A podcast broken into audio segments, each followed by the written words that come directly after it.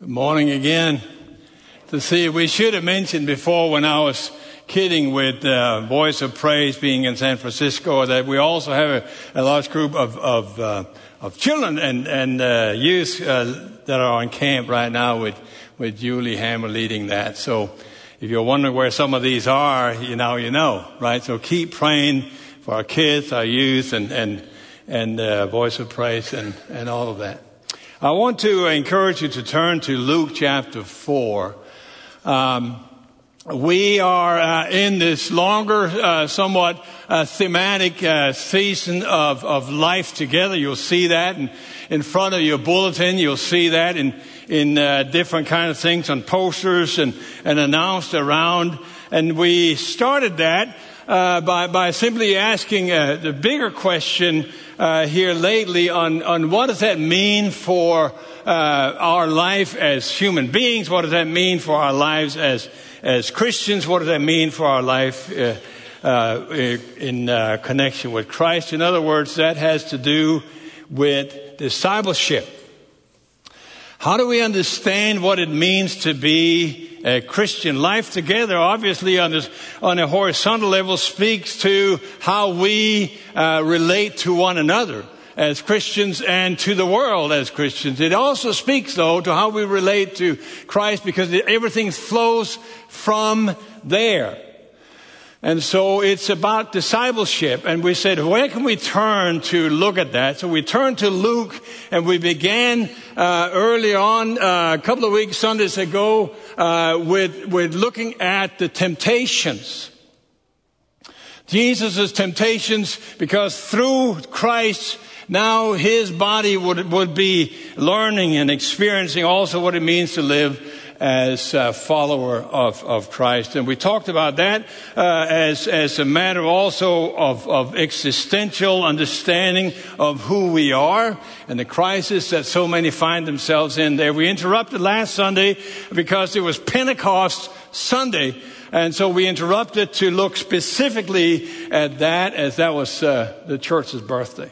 But I want to begin here today, like, like we are adding on to where we were uh, with Jesus' temptations. Right after he's baptized, he was led into the desert to be tempted, uh, and he came through that, and that's where we connect to the story today. But let me say a word before I get there, just to kind of underscore how difficult maybe uh, things are in the way we understand life uh, and what it means to be a Christian. As evangelicals, we have, generally speaking, uh, been opposed to what we consider liberalism and, and liberal theology. And by that, we have used it kind of in a popular, somewhat flippant way, just as a, another way of saying those who don't really believe the Bible. That's kind of the overarching popular kind of understanding. But, but true liberalism in the true sense of that word was a movement that grew out of modernism. It was a movement in the 19th century where, where there was this push very hard so for us to rethink uh, what faith is all about in light of all that has been found out. And the father of what we call the father of Protestant liberalism, a guy called Friedrich Schleiermacher, uh, a German guy, said it's, it's all about your interpersonal sense of your dependence upon God. So it became personal. It's this inner feeling kind of thing that matters. And coupled with that, we had the whole push that came through a philosopher called Immanuel Kant and, and the New Testament scholars that flew out, that, that kind of came out of that. Uh, also, people like Adolf Harnack and, and other uh, famous kind of theologians over time, clever, smart, brilliantly informed people and what they did also with that was that they were turning the matter of faith into a matter of ethics. It's about right behavior. What we learn from Christian faith is right behavior. And if you take those things and put that together, all of a sudden we have, and we have adopted that as evangelicals pretty much, we have not much to say beyond what is faith about. Well, we need to learn to, to live right, and it's about how I feel about my relationship to God. It just runs directly contrary to what scripture talks about. When Jesus came preaching that the kingdom of God has come near, I'm here to develop a community that is an alternative community, my people. The people where things are different, the people that understand that this is about life with me, where it's not about what you find out, it's about what I say, this will give you life. It's about love. It's about loving the other for the sake of the other. That's what love is, right? Not for your own sake, but for the sake of the other. It's about grace. It's about understanding that God had given you a roadmap to the fullness of life. And it comes through Jesus Christ. Can you see how easy it is to just switch that? If you're deeply, deeply honest with yourself, it is so easy for us just to be washed over by the other notions so that we who claim to not be, quote, liberal, we might be just that in the name of not being so, so I want to talk to us a little bit about what Jesus is saying. What is life together in light of what Jesus is talking about? So we connect to the story as he's coming back from his temptations earlier on in chapter 4. And then he comes back to Galilee that whole region where he grew up. And he comes to Nazareth. I begin to read in verse 16. He came to Nazareth, where he had been brought up. As usual, he entered the synagogue on the Sabbath day and he stood up to read. And the scroll of the prophet Isaiah was given to him. And unrolling the scroll, he found the place where it was written the Spirit of the Lord is on me because he has anointed me to preach the good news to the poor. He has sent me to proclaim release to the captives and recovery to the sight of the blind, to set free the oppressed, and to proclaim the year of the Lord's favor. Then he rolled up the scrolls and gave it back to the attendant and sat down. And the eyes of everyone in the synagogue were fixed on him. And he began by saying to them, Today, as you listen, this scripture has been fulfilled.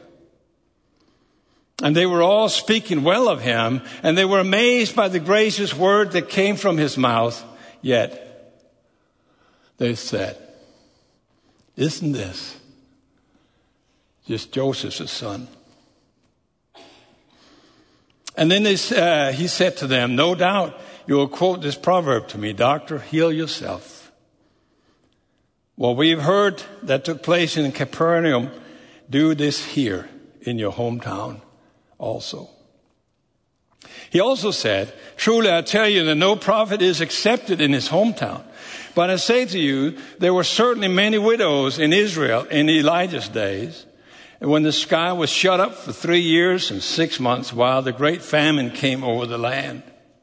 Yet, Elijah was not sent to any of them except a widow in Sarepta in Sidon.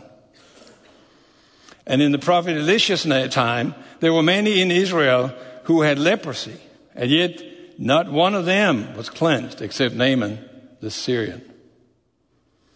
When they heard this, everyone in the synagogue was enraged. They got up, drove him out of town, and brought him to the edge of the hill uh, that their town was built on, impending, uh, intending to hurl, hurl him over the cliff. But he passed right through the crowd and went on his way.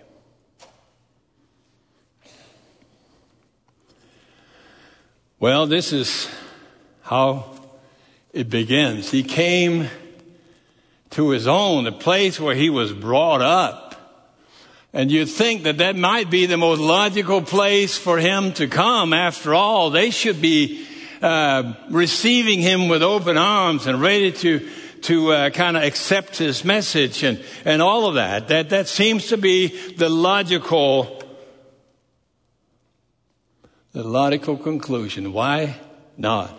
Let me go to my own.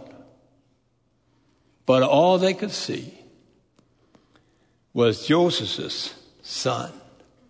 They were amazed. But, you know, this is just Joseph's son. So think about this for a minute. They were busy with all the stuff that had gone on, but they had heard that Joseph's son had done great things around. There's something going on. There's a commotion. There's an excitement. We wanted to kind of know what was going on about this. What was this about? Was that just them, friends? Or was that us as well?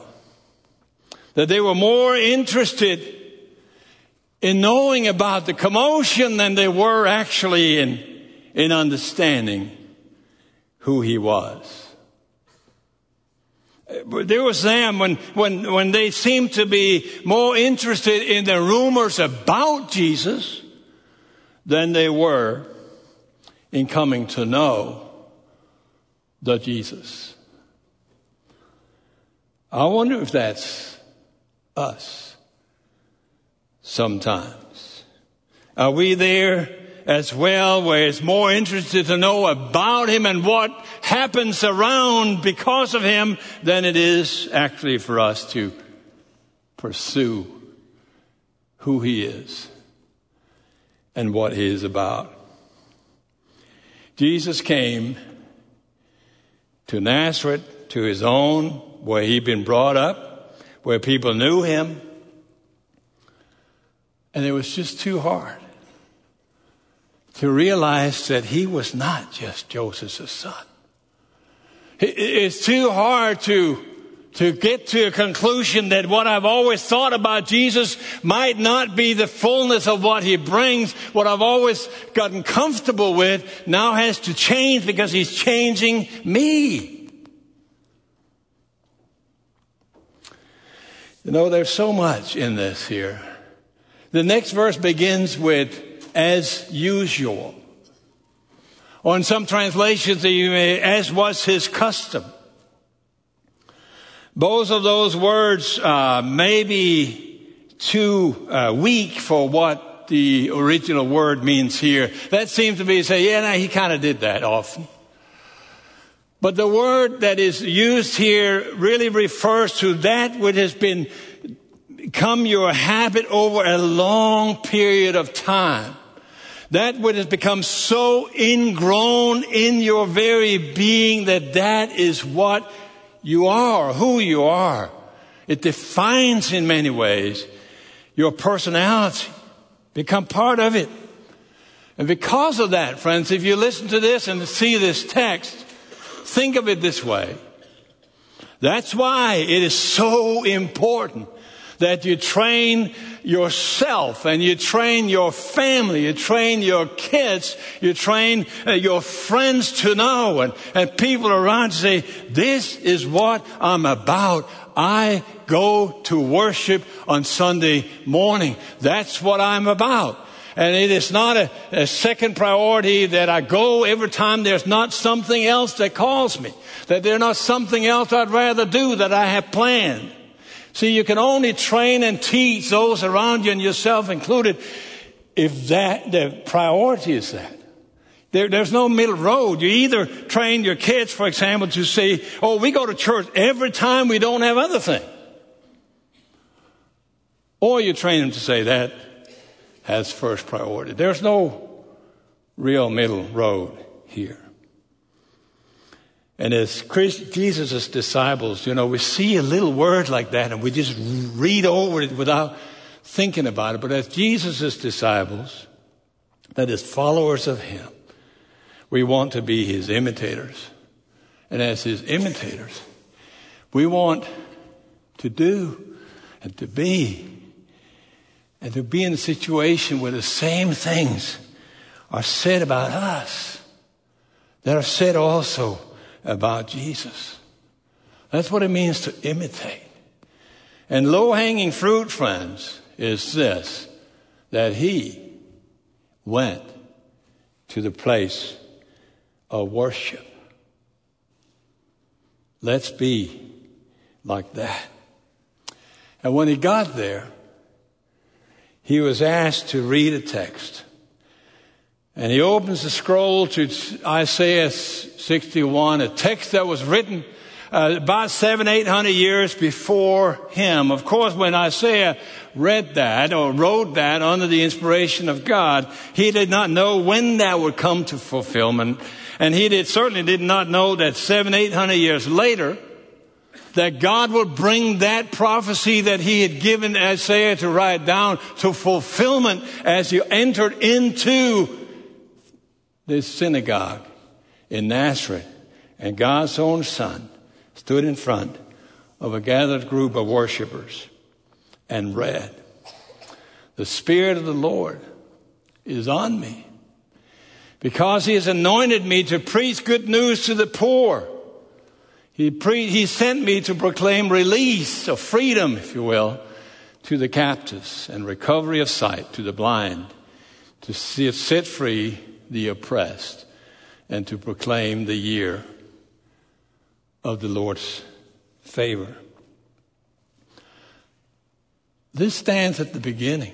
This is like a program declaration for Jesus. This defines his ministry. Everything you read from then on throughout the Gospels would be seen and should be seen in this light. This was an identity marker, his manifesto, if you will.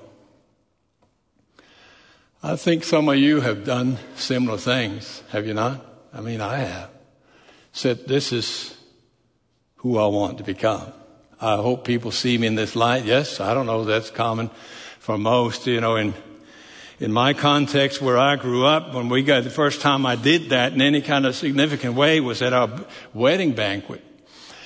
Uh, from Europe, right? Uh, and and you, those of you who know about European uh, banquets and feasts, you know this is like a four or five hour deal around the table, and it's a lot of fun. You have all these different courses, and in between, there's someone has written a speech for you, someone has written a song, or several songs, several speeches. They're doing fun skits, and it's just a hoot of fun for about four or five hours. And then it concludes in a wedding banquet with the groom giving a speech to his bride and to the people there. You know, I was an engineer. I did math because I never wanted to speak out loud in churches. And no, no, now look. I just did not want to do that, but, but I, so I was fearful. My knees were trembling and all that, but I still remember to this day that this was the point when I stood up and said, We have talked, we have prayed. This is what we want our home to look like. A place where it's very clear that we love Jesus, a place where it's very clear that we love that we love each other, a place that's very clear that we love our kids, a place that's very clear that, that our kids will know that very reality, the place it's very clear that people can come in and be and find hospitality and grace. Now, whether that was lived up to is for other people to decide, but that became that thing. We said, that's who we want to be. And Jesus' words here is a word that comes to not only who he is, but who he wants his followers to be. So here it is. He said, Go talk about these things. Proclaim this. This is your purpose statement. That you are to preach the good news. That is the gospel. A joyous message to the poor. And of course, when we read that the first time, that seems a little bit like this could be uh, uh, this could mean that Jesus is speaking specifically to a certain kind of a, a social group, if you will. And let me just say a word about that for a moment. We live in North Texas, friends, right? In the northern side of the buckle, the inner buckle, the pearl in the buckle kind of Bible belt. There is not a place here that has more churches than this area, right? Christians, so many, they're almost uncountable here, right? Wealth that nothing in the world has ever known of right here in the Metroplex. Yes? There ought to be zero poor people in the Metroplex. Yes? And there certainly do not need to be anyone who has not heard the message that there are people who will love them so much that they will introduce them to a Savior that can restore them and they will find hands and feet among His people that will help them get there. That's the proclamation of the good news to the poor. Why are we not hearing this? I don't know, but that seems to be the unequivocal message throughout scripture from the earliest pages to the last. But then, of course, there's so much more. That word that is translated for poor here is a broader word and not the least in the Gospel of Luke. It does not only point to those who have uh, nothing or very little in terms of material goods. It points also to those who have everything in terms of that, but has nothing when it comes to what is actually the most important thing. Those whose destiny is not just built on divine help for material goods.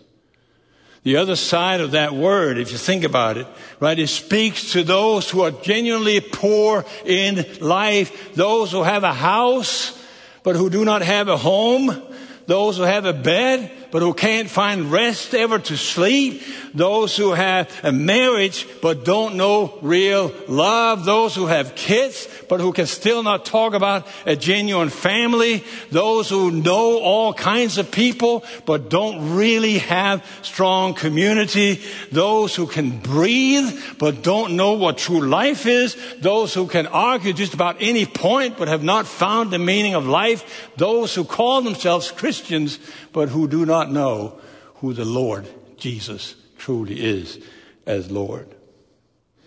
This, friends, is what this text is about. Preach the gospel, the good news to the poor. Those who are poor in material goods and those who are poor in the other kinds of life issues. That's what he's referring to here. And if we want to dig deeper, one of the ways to do that is to take this quote from Isaiah and look at how did Isaiah phrase it or how did, was it translated from, from the language of Isaiah to the language of the New Testament. And that word for poor is the word humble.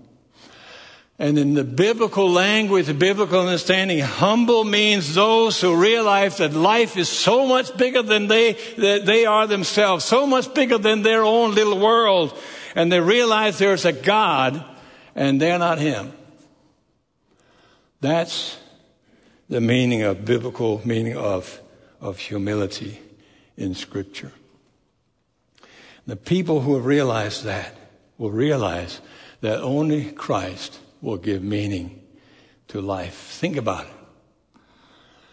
People who reject Christ and they suddenly have to find meaning someplace. The only place they now find it is in their own hands. They are the own creators of their own meaning, right? And so suddenly all of life and all of eternity is in their own hands instead of in God's hands. Are we hearing this?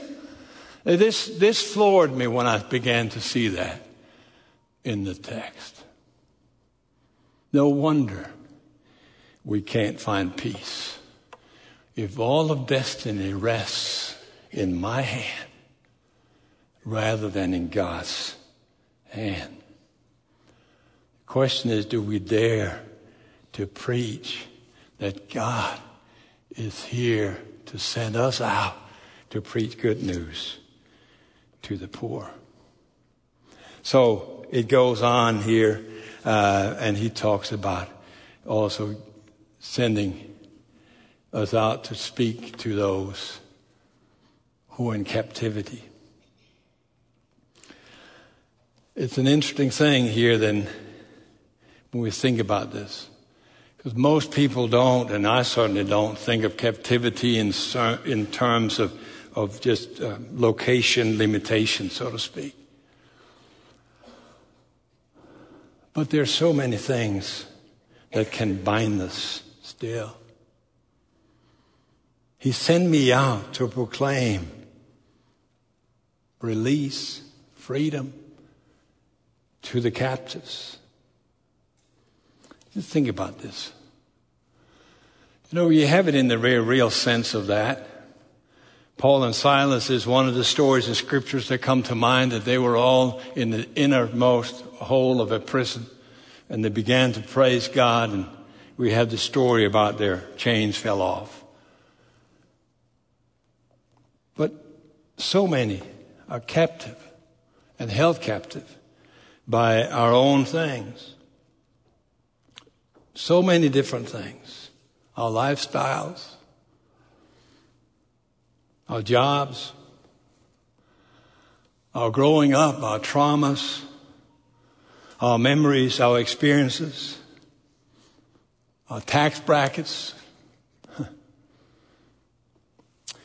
Just go on and on and, and think about it. Our mortgages, things that holds us captive because they are the things that we put at the top, right? And so we, we miss what Jesus is about, our inferiority complexes, our pride, our self-sufficiency, whatever it might be. And Jesus says that He and, and through Him us, that we are called to proclaim release, freedom from that. Maybe it'll become even clearer when we realize that that word that is translated freedom in some translation, release in this one, is the word that, word that means pardon. In fact, it's the same word that means forgiveness. Can I say it this way? Forgiveness is the greatest freedom fighter ever. Let me say that again. Forgiveness is the greatest freedom fighter ever. He has sent us into this world to proclaim release, freedom, forgiveness. That's the word to those who are held captive. Just imagine this. Makes me wonder if there's someone that I need to go and proclaim to them that they have been forgiven because they're caught in a web of captivity. Now there's someone that I need to go to and, and just tell them about the forgiveness that Jesus gives, but also that I forgive. Maybe even moreover to someone that I need to go and ask forgiveness. That's the mission, friends. The manifesto that Jesus gave, and through him that he sent out his disciples to continue as he asked them to go preach the gospel. I've always been I've always been somewhat stilled by that prayer that Jesus taught us when he says that, Lord, forgive us our sins, just as we forgive our debtors. Yes? Forgive us our debt like we forgive. I want him to give, forgive my debt, unrelated to how I forgive my debtors. But forgiveness, friends, is the greatest freedom fighter this world has ever known. And then it ends by this. He said, tell them about having sight. Proclaim that they should be people who can see, have vision. Jesus Christ came to give us a brand new vision for life. A brand new vision for ourselves, a brand new vision for how we look at Him. He's talking about seeing power. Those who were blind but now can see with real seeing power. It's not easy to get a new vision for life. We're thinking that should be pretty easy. It's not. We find our ways. And to get to meet with the one who changes everything is hard. But listen to this. It says about Moses, very last chapter of Deuteronomy, when it talks about him getting up in Mount Nebo and getting Mount Nebo and getting ready to to uh, hear the last word from the Lord and see into the promised land. It says that he was 120 years old when he passed. But his eyes were not weakened, and his life power has not left him. Think of that. It's not so much that he needed a different prescription for his glasses. This is about him still seeing the vision about what God was all about, that his eyes had not been dimmed. He still saw clearly who he was, who God was, and what God's purpose was. And he had the life power still to live that till the end. This is the exact same thing that Jesus promises to us. The only thing he is asking is that we listen to him, come to him, accept that he is there to give that to us, that we may be able to proclaim freedom, that we may be able to proclaim vision, seeing power, that we may be able to tell those who are poor that Christ will bring them into his kingdom. Yes? Jesus came preaching the kingdom of God has come near. Repent, therefore, and believe in God. That's the gospel, friends. Can we stand for a moment? I know this was a pretty strong word, but I told myself when I first was called to preach, if I was going to use this book, I was going to stay with what it said. I want to encourage you to not just hear yet another sermon.